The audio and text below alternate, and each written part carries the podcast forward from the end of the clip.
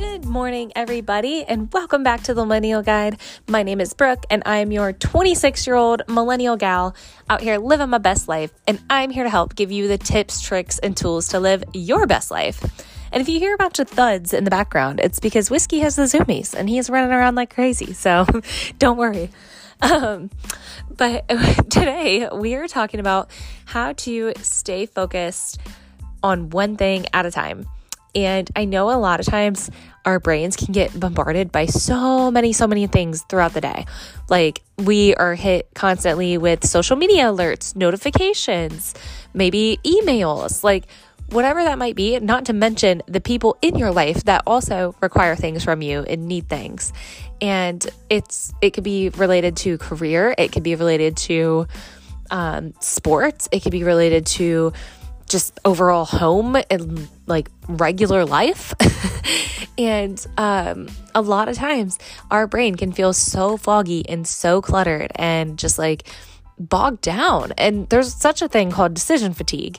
And if you guys haven't heard of decision fatigue, it's basically all of the tiny little decisions that you make throughout the day adding up.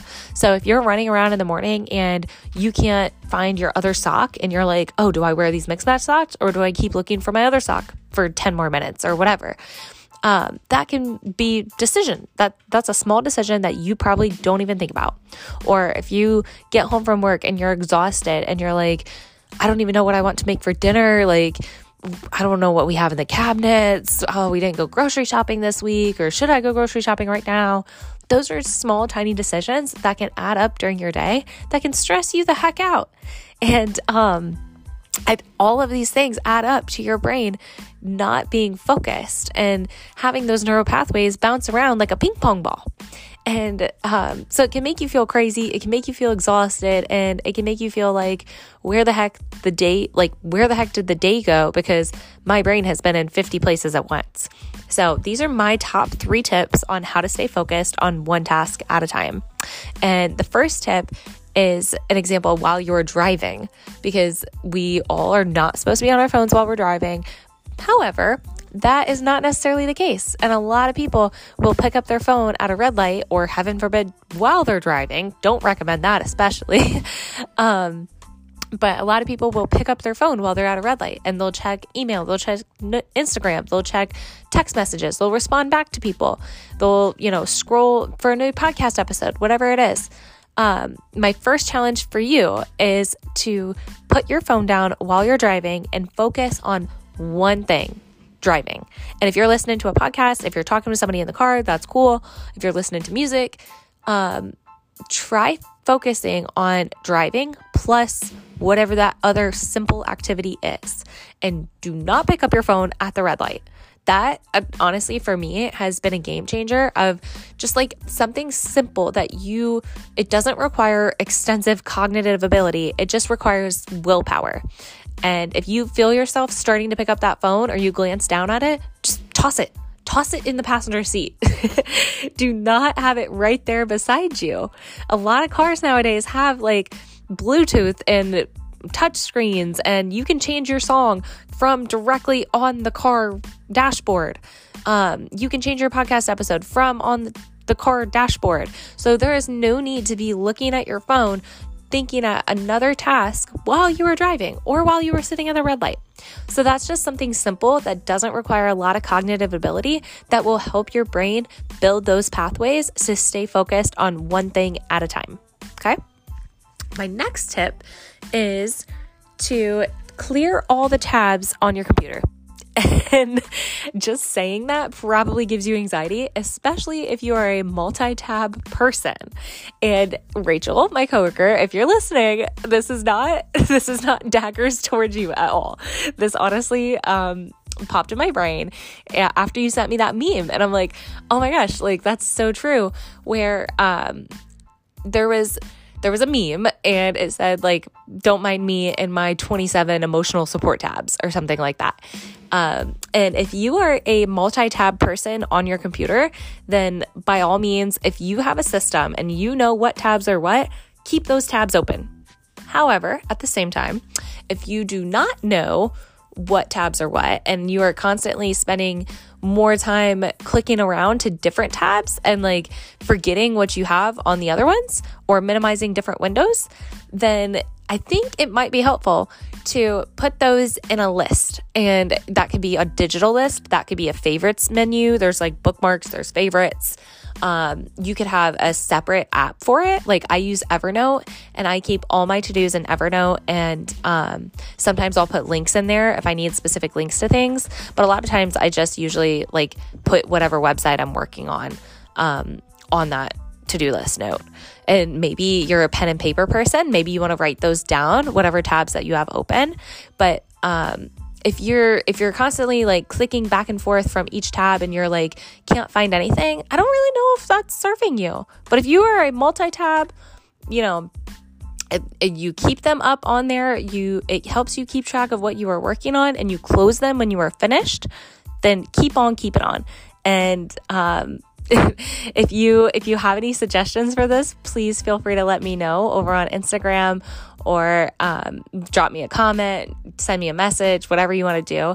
If you have any other tips when it comes to closing those tabs, let me know, because to me, I personally am like a 1 to 2 tab gal, and I correlate those tabs to being tabs opened in my brain.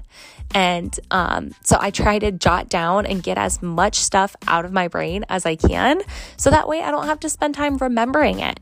And that goes for everything from doctor's appointments to hair appointments to picking the kids up from school. I don't personally have any kids, but that could be a thing for me in the future. You know, I'm gonna have to remember that. And that could be feeding the dog.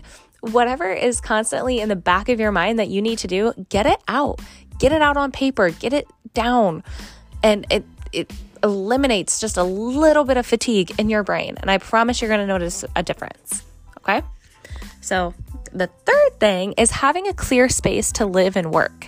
And I know that sometimes might not be easy. Maybe you have a toddler at the house that is like constantly throwing toys and getting out everything out of his basket, or maybe your dog is doing that, or your cat, or maybe you have roommates and they're constantly, you know, leaving stuff around, whatever space you can control. And it's your desk at work, whatever space you can control, try to have as clear of a space as possible.